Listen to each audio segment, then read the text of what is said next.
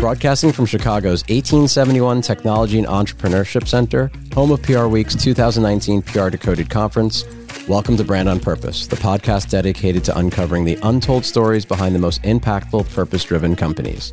My guests today are Deb Geyer, VP of Environment, Health and Safety, and Corporate Social Responsibility, and Shannon LaPierre, Chief Communications Officer at Stanley Black & Decker, a company providing tools and innovative solutions for builders, protectors, makers, and explorers.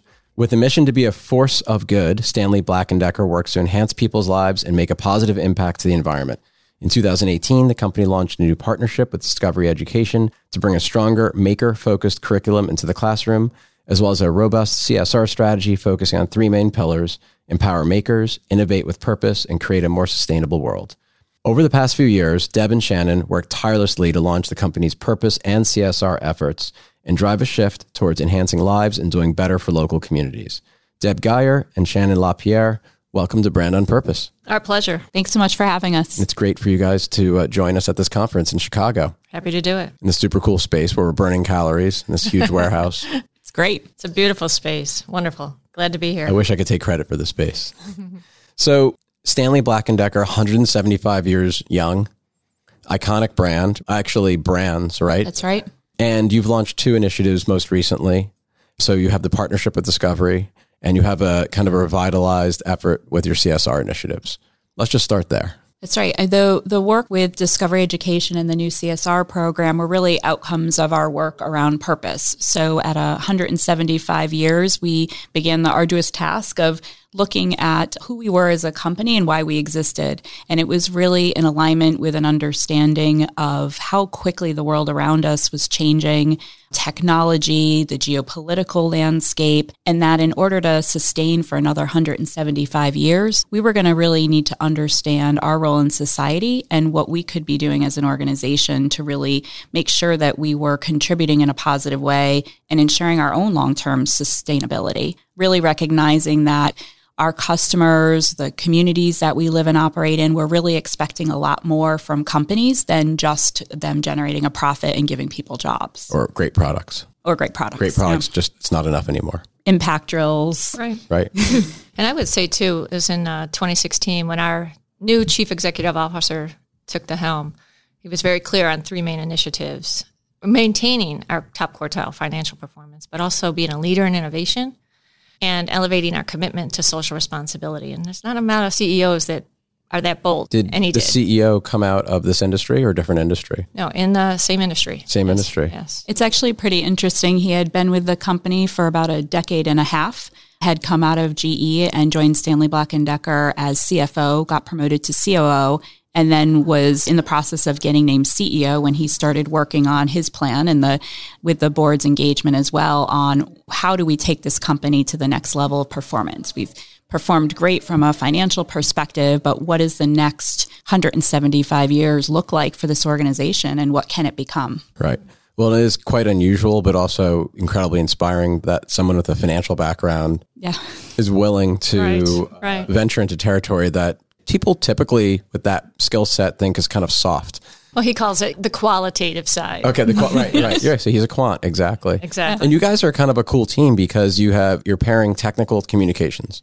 And it's actually the first time I'm speaking with kind of a dynamic duo where Deb, you represent the technical side, what I would also describe as kind of keeping the programs honest and true to the KPIs. Yes. And Shannon, you're keeping it honest in terms of communicating the narrative and what's going on and holding ourselves accountable to key stakeholders. and the authenticity of it all. And I think what's awesome here is that Deb has a science background. So, particularly for a global manufacturer, the science around what we do and the environmental and sustainability aspect is a huge part of what we do on the CSR front. So, it's great to have that background and expertise as part of our team. And did I read that you want to be carbon positive? Yes. So, do you know what that means? Well, I know what carbon neutral means, but obviously, so carbon positive, my guess would be putting myself on the spot to be able to give back Yes. to others. Yes. Right? To offset others. Others who are not footprints. offsetting. That's right. Exactly. So, taking ours to zero and then going beyond to offset another company's or a portion of somebody else's carbon footprint.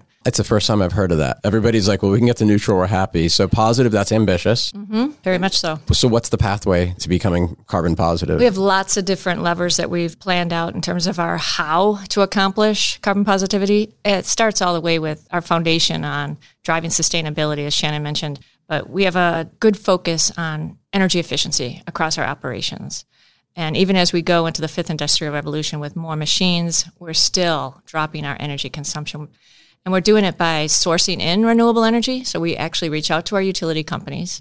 It's very commonplace now that you can ask them, okay, we want our energy, our electricity to be coming from a renewable energy source, and you shouldn't have to pay more for it.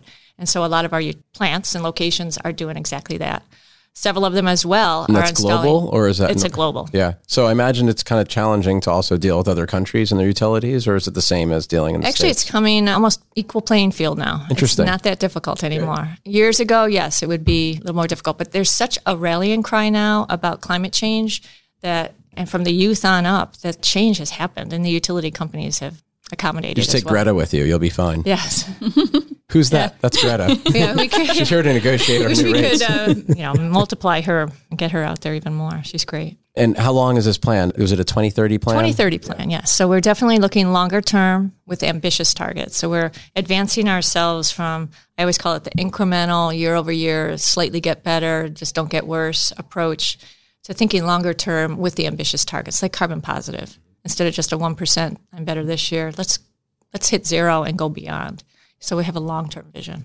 We spent a lot of time working on those targets and trying to make sure they were aspirational but realistic to achieve and aligned them with the UN's 2030 sustainable development goals too. So we wanted to make sure we were being consistent with metrics that people could track to and things that people were looking for. And you'll report this annually. Yes, we do. Okay. we're very, very transparent. In our year in review, it's electronic.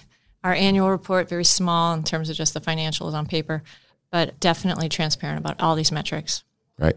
What else besides being carbon positive? We have a vision to also make sure our operations send zero waste to landfill.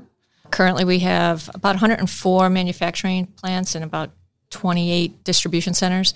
And we have about 50 of our factories that have already achieved zero waste to landfill in our first year and a half and we aspire for the next two years to add another 60. So, dumb question where does it go if it's not going to a landfill? Oh, that means we want everything to be recycled, or we reuse it, or we compost it. Whatever it is, it does not end up in a landfill. We'll find another home. There are options for our waste to be someone else's product. So, you have a team that is working hard to be able to execute these things. Yeah, it's actually very much embedded foundationally in our operations anyway. We've always been with a mindset to minimize how much waste we generate. Always, you know, just make sure we don't generate the waste to begin with. And then what we do, let's find a home for it, let's recycle it, let's reuse it. So it's embedded in our operations. I don't necessarily have a team with me all the time. We have leaders that guide, but it's embedded in our operations. But ultimately, you're the one who's being held accountable for executing.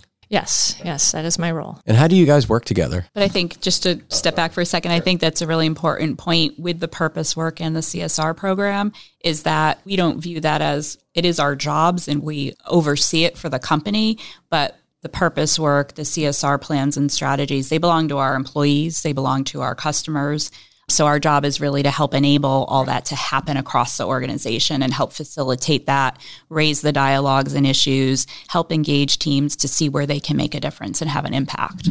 So the environment is one huge pillar, very important. And it sounds like entrepreneurialism, innovation, this maker culture, that is another one. No, actually, Makers is a pillar all by itself. It is. Yeah, okay. advancing that, and then innovation is a second pillar. I see. So you, I separate those two out. So just to separate two things, so we have a strategy and a vision for the company to grow to basically double the size of the company by the year 2022. So our 2022 vision. Under that, we have three That's pillars on aggressive. It's aggressive, but we think we can do it. And delivering top quartile financial performance, becoming one of the world's most innovative companies, and elevating our commitment to social responsibility.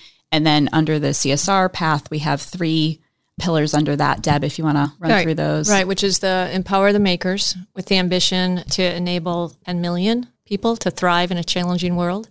The second pillar is innovate with purpose, where we'll use our products to enhance the lives of 500 million people.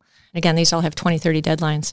And then the third pillar, as you mentioned, was create a more sustainable world by positively impacting the world through our operations. Can you talk a little bit about the reaching 500 million people by using your products as a force for good? Yes. So what we're talking about, it's not necessarily just advancing or being incrementally better in innovation of our existing products. It's actually encouraging us to partner our products that we're really good at with other entities to create a global solution. And we have a great example we can share with you if you're interested. Let's talk about it. okay. We call it several different names. The Solar Panel Power Project is a coined phrase. It's also a clean tech project, and it's also called Stanley Earth, our new brand of socially responsible products. SP3, no? SP3. Well, if you like that, we'll bring that home. So what it is is Stanley Black & Decker is really known for brushless direct current motors. They form the heartbeat of every one of our power tools, and we're very proud of that. So we've partnered that piece with a solar panel company and a submersible water pump company. So together, we came together with an engineering solution to provide water on demand for irrigation purposes in parts of the world that are going through drought or water scarce, projected water scarce, and allowing them to now grow crops that they couldn't before, but it also being conservative on water use on demand. Does that make sense? That's the coolest thing I've ever heard. It's allowing these individuals and, and farmers and communities to survive and to thrive. And that gets back to our purpose that we're here for society. So why wouldn't we take on these types of challenges and create uh, something a big solution that delivers that unmet societal need, like we just met. These individuals need water, and we've just provided it to them, not to mention a thriving life. Got the pilot program in India going on right now. And you're giving this away, basically. Yeah, well, it is commercial. We can provide it commercially, but we're actually working in partnership with the, in this case, the India government. We're trying to work with them on how they can offset subsidizing farmers with diesel fuel to operate a diesel pump to pump water and basically it just floods the fields and converting them to these renewable energy solar paneled pumps that doesn't require diesel, doesn't require the Indian government to subsidize their self-standing communities, but the government funds those solar panels for them. But there's cost savings, there's life savings, literally, and there's environmental savings. Absolutely. Which is pretty amazing. That's what we mean. Sorry, Shannon. That's what we mean when we say meet an unmet societal need and don't just focus on what we do good, bring in others together, make a great impact. And the goal is really to have commercially viable products in this space, which then creates profit for the companies. We're doing well by doing good, but we're also able to use our own solutions to be able to give back and create more sustainable solutions around the globe.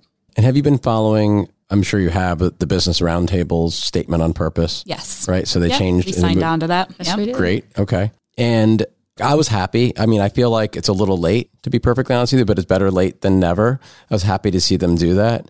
Do you feel like that is going to give it the green light? I mean, you, are lucky. You have a CEO who's already enlightened, despite the fact he's a financial wonk. He's he completely enlightened, yes. enlightened. He's all in. But not all companies and not all teams have that benefit. That's true. And you're very fortunate in that way. Do you think that the BRT's statement on purpose will help people in your roles, whether it's the scientific and technical and then the communications role, provide more fodder to get these CXOs and these C suites to actually move faster?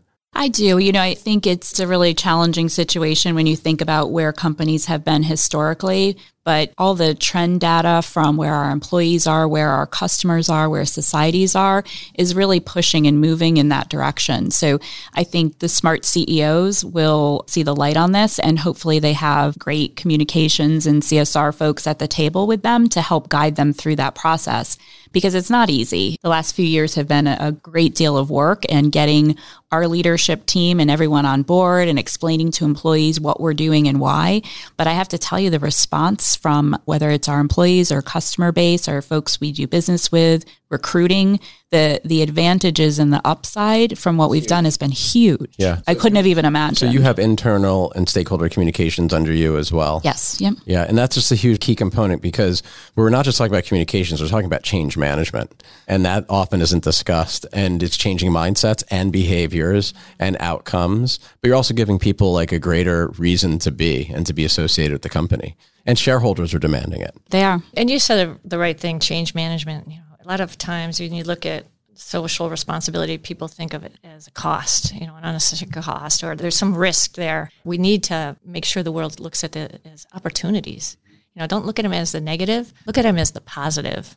Something else to add. So, what I like about your programs, and I want to get to the Discovery partnership as well, is that you are focusing in on issues that are directly related to the business and the communities and the stakeholders that you serve. There are a lot of brands, consumer brands in particular, who have also kind of decided to step outside of themselves and they're venturing into territories of social justice, activism, very kind of polarizing hot button issues for lots of different reasons. Do you ever see yourself doing that or having a need to do that? I think the core of what we do is very aligned with our business, and we find there's a lot of needs, and we'll get to those in a little bit, directly related to our business where we have an expertise where we feel like we can provide a lot of value. So, examples would be around the manufacturing workforce of the future and the retraining and reskilling that needs to happen, or helping more high school students get into vocational and trade programs where there's a huge need for vocational folks training uh, for plumber and electrician and sure. which are great career opportunities that sometimes get kind of tabled or kids don't get directed into them as great job opportunities. So we feel there's a lot aligned around there. But we have also found ourselves in certain situations whether it's things related to the lgbt community for example where we've signed on to some legislation and letters and helped advocate for that in cases because these are our employees and these are things that are really important to our employee population. Right. I think that makes total sense. I, I don't have an issue with it, but I do think it's smarter and safer to stay with in confines or ring fence things that are associated with your business because you have what I would call permission to speak and it's more credible too. Well, that's where your expertise is and your best knowledge is in that. And I think that's the place where you can have the best impact. And why not make an impact in a place that's close to home where you can impact the communities where your employees live and work? And if every company does that, you will basically surround the whole world. But I do think there are times when companies find themselves in positions that are maybe a little outside of the sandbox that they do feel compelled to get engaged in because they are so important to populations of people that are important to them. Yeah, and don't forget our company is 175 years old.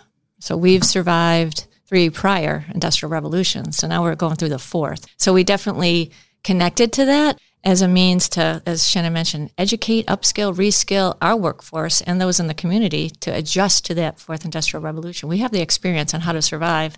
Why wouldn't we focus and help and drive that? But also keep in mind, this strategy that we're talking about goes out to 2030.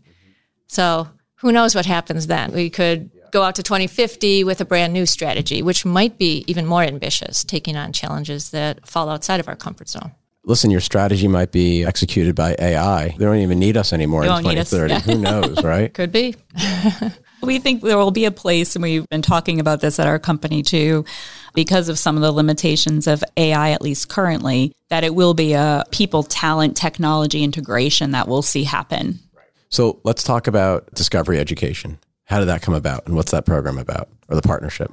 So we were really looking at, we set the CSR strategy and the first pillar, and that was about empowering makers. And so we really spent some time thinking about that and how we might start making an impact around that and leveraging partners to do that, recognizing that we might not have all the distribution and bandwidth and ability to reach everyone we wanted to reach. There's about 10 million manufacturing jobs around the world right now that are going unfilled because of the skill gap. And we know that the next generation of makers and creators is going to need to get inspired about what the new world of manufacturing looks like. So it's not really about those kind of dirty factories where the industry is going to be going is to very clean plants, more high tech, automation, robotics, and it's going to require much more technical skills than what the jobs have required in the past. And so we really felt like we had an opportunity to inspire folks to really get engaged around that particularly around the STEAM education, it's surprising to some folks to find that a lot of schools don't have those kind of STEM education programs in the public high schools, even in the US. And we thought that was a place where we could help contribute. So we partnered with Discovery Education, which has a great connectivity into the school systems and teachers and network. And they're part of Discovery Network as a They are. Yep, okay. their nonprofit arm and partnered with them to help bring some of that education into the school system. So October is Maker Month. So ah, Oh, there's perfect. a World Maker Day. So we're in Maker Month right we now. are in Maker Month. Nice. So we really rallied our team around figuring out how we could do more with Maker Month. It was something that hadn't really received a lot of notoriety. We were surprised to find that there was a day, World Maker Day, that we didn't know about.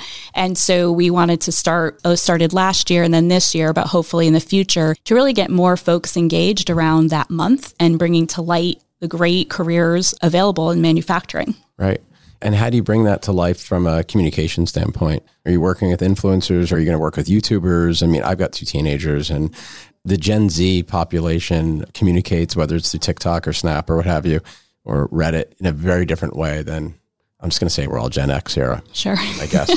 how are you bringing that to life? Or is it just the very beginning right now? I'd say it's at the beginning of a lot of what we're doing. We really focus in three areas around make a future. So inspiring folks to make and create and share those stories on social platforms and to work with schools on providing exercises and projects that they can do in the school system and then share those. Make a statement. We launched a scholarship program for high school students who want to go into vocational and trade schools. And that's available for folks to access. And then also engaging our employees across the globe. So opening up our factories and plants to the communities and working with the school systems. So they can like see, feel, touch, talk to people, exactly. get firsthand experience. Exactly, both in the plants and in the office environments, and then also getting our employees out into the community to go into the schools and into different community programs to be able to talk about the work and the future of the manufacturing. So it's like every day is bring your kid or bring a kid to Yeah. work day kind of thing.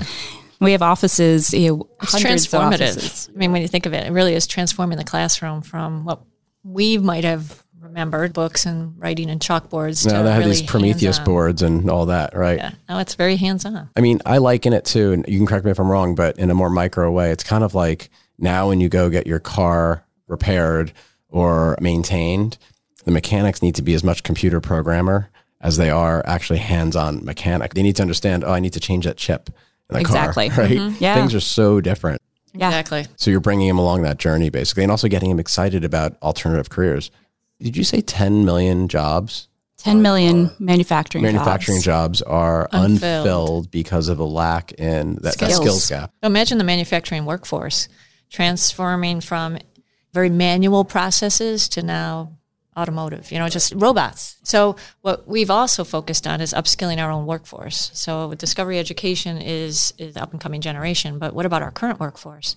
So we are investing our energy and time transitioning a manual job, an experienced worker, let's say, and aligning them to the millennials coming in and they work together. You see in the YouTube videos, really trying to capture what the manual job is and then programming it into the robot. In that process, the experienced worker becomes like you just described. The mechanic can change the chips now and can program the robot because they've learned through that whole process. And then the millennials go on to program another piece of the factory. So it's very much upskilling our own workforce and looking at the up and coming generations as well. Well, and whether it's perception or reality, the thought that we're giving away our manufacturing jobs overseas, which is always going to be a thread that comes up, you're helping to keep people here. But also, if companies choose to manufacture overseas, you're also upskilling those folks as well. So it's kind of a win win win. And automation is actually part of what will allow us to bring more manufacturing back to the US, which is part of our overall manufacturing strategy, which is make where we sell. What we've found is around the world, people really want to buy products that are manufactured in the regions where they live.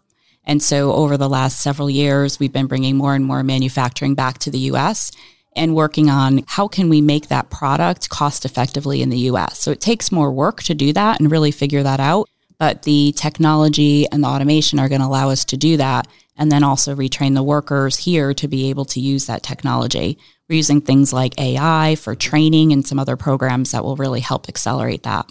I have a unscientific theory that I actually think automation is going to create more jobs. Yeah. Because there's a, I think it's a false narrative when people say, "Oh, it's taking jobs away." I don't think so. I agree It's with you. changing the nature of work. Exactly. It's the future of work, but it's not removing work. Absolutely. Exactly. We say it all the time. We need to just unlearn the way we were doing things and just relearn a new path. But it doesn't take away the jobs. Absolutely. I'm not. glad we're in violent agreement on that. Violent agreement, yes. And are there other companies that serve as your North Star or inspiration that you look at and you're like, I want to be like them, even if they're not in your industry or in the manufacturing side that have been inspiring to you guys as you're building these programs or even to your CEO? Yeah, we definitely benchmark with everybody. We, including our where our board members came from and where they're currently working. We've looked at everybody, and we were very purposeful about that because we wanted to make sure we understood what the leaders were doing, what our peers were doing, what our customers were doing, and make sure that what we designed and what we chose to move forward with wasn't going to be duplicative, but yet fill a gap that needed to happen and still rely on our expertise. And again, you're measuring it, which I think is We are definitely measuring numbers. Yes, Right. we are. That That's is the all about measurement. side. That's how we make a good partnership. Yeah. She measures. uh, definitely we're a numbers generated company. So even with social responsibility, we are measuring and defining what do we mean by an empowered maker and how does that qualify? Is that one or two or what's the number? So we got that all calculated. And for our listeners, we're at this conference right now where we're with about 400 people, mostly communicators and marketers, and some folks like you as well, Deb, who have a scientific background. And I'm kind of curious as to your impressions. The theme of the conference is purpose principles, and it's hosted by PR Week. I want to hear your feedback and I'll give you mine, but I'm kind of curious. Are you inspired? What do you think about some of the presentations so far? I think sitting through the award ceremony last night, it was really inspirational to see what other companies were doing and how many people are really thinking about this. And I think that is really truly inspirational. And we're very excited when we saw that PR Week was hosting these Purpose Awards and having this conference because there hasn't really been And a forum make a for that. ton of money on I'm this. sure. Yeah. I was a silent protester because we didn't get shortlisted on anything. Oh, nice. Well, we won, yeah, last night. So, Congratulations. yeah, for, I uh, should for have known brand. that. So we were very excited. But I'll I make think sure I call you out then on my presentation in an hour. Thank you. But I think that was really exciting for us. I think we went through this process just like other companies are going through of really trying to identify that purpose and how to activate it and make it real and make it real for your company, for your customers, for your communities. Which is why you won. And it's a hard process. I mean, we really spend a lot of time and effort and thought process coming, working on coming up with the purpose, but then really on what to do with it once we had it. And we took some time to really try to figure that out. And we continue to do that. And we were just talking the other day that we feel like we've made progress up to X point, but then what comes after? And I think it's a continuous process of really understanding that purpose and how you can really ascribe meaning to it for people around you. Yeah, I agree with all of that. I do think that you guys are doing it right. Otherwise, I wouldn't have you on, of course. But I also think that we are in this very odd moment right now where we're moving from purpose economy to purpose echo chamber. And I do feel like there are a lot of companies who are appropriating it. While they might be doing right, they might be doing it for the wrong reason. And I'll still take it because they're making an impact. But I feel like we're at this point now where we need a standard for what purpose really means. And we now have enough examples, thanks to you and others, where there's a little bit of a formula, or at least parts of a formula that I think we can follow so we can stay true to it. Because there's a lot of companies that are, I think one comes to mind, a confectioner who would say, oh, well, we want to offer snack choices to everyone. Or we now are saying in our labels, well, eat this chocolate, but also increase your legumes. Like, is that purpose? I think that's kind of weird. And that's where I start eye rolling. And I'm very skeptical you can cross a line there because purpose for us, we defined it. It's definitely internal. It's not a tagline. It doesn't go on a commercial. It's baked into your business. we call it two things. It's the confluence of who you are and what your need is in society. And when you match those up, that overlap, that's your purpose. And so for us, Stanley Black and Decker, we say our purpose is for those who make the world. People say, "Well, that sounds really cool. What what does that mean?" So every product we make, whether it's a power tool, a fastener, or a security solution, goes to those who then use it to make the world. So our products go to make skyscrapers and build homes, or our security solutions go to schools to secure them from horrible things. Our fasteners go into your smartphone and into automobiles. So that's what our purpose is. We exist for those who make the world. I love that. It's a nice combination of actually, like you said, the intersection of purpose and mission because it's core to your business. So I really love that. So you'll hear me rant on about the opposite of that, but I will definitely give you a shout out because I love that. I think that's really smart. And it came from our employees and from who we are and our foundation. And we'll talk about that this afternoon, which is we were founded 175 years ago by Frederick Stanley in New Britain, Connecticut, where we still have our headquarters today. He was a bolt manufacturing company, but he was also very involved in his community in New Britain. He was the first mayor of the city. He brought gas lighting to the city and was very involved in creating that community of what became one of the epicenters for manufacturing back in the 1800s.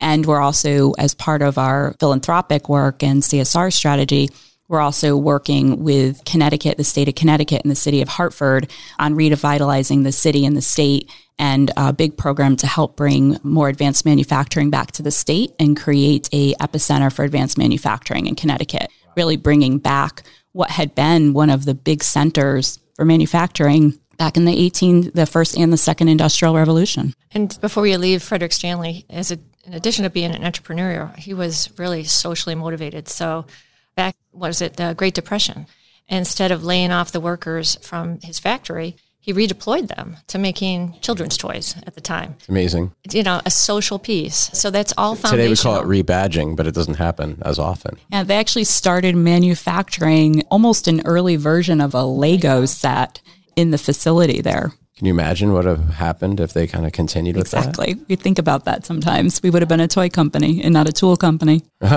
or both. Both. Yeah. both. I do really appreciate that you didn't start with what's our brand campaign, what's our marketing. You started with what's the business imperative? How do we meet the societal need? Where did we come from? Right. Because the issue I have right now is that there's a lot of companies that start with the creative. They want to know what the headline is. But the reality is, if you do right by the business and by society and your key stakeholders, the headline will follow. Exactly. Right. And that's the path that you guys have taken. so right. Thank it. you so much for being on. you guys you are amazing. You're an awesome duo. And I look forward to hearing your presentation as well later. Thank you. It's a pleasure to be here. Thanks so much for having us. This has been an episode of Brand on Purpose with Aaron Quitkin, the podcast dedicated to uncovering the untold stories of entrepreneurs and senior leaders who make it their brand's mission to do well by doing good. Special thanks to our amazing team, including the voice you never hear, producer extraordinaire Lindsay Hand, and the always on point associate producer Katrina Walkley, who touches every aspect of this podcast. Learn more about our show at brandonpurpose.com, follow our Instagram at the Bop Podcast, and learn more about our host at aaronquitkin.com.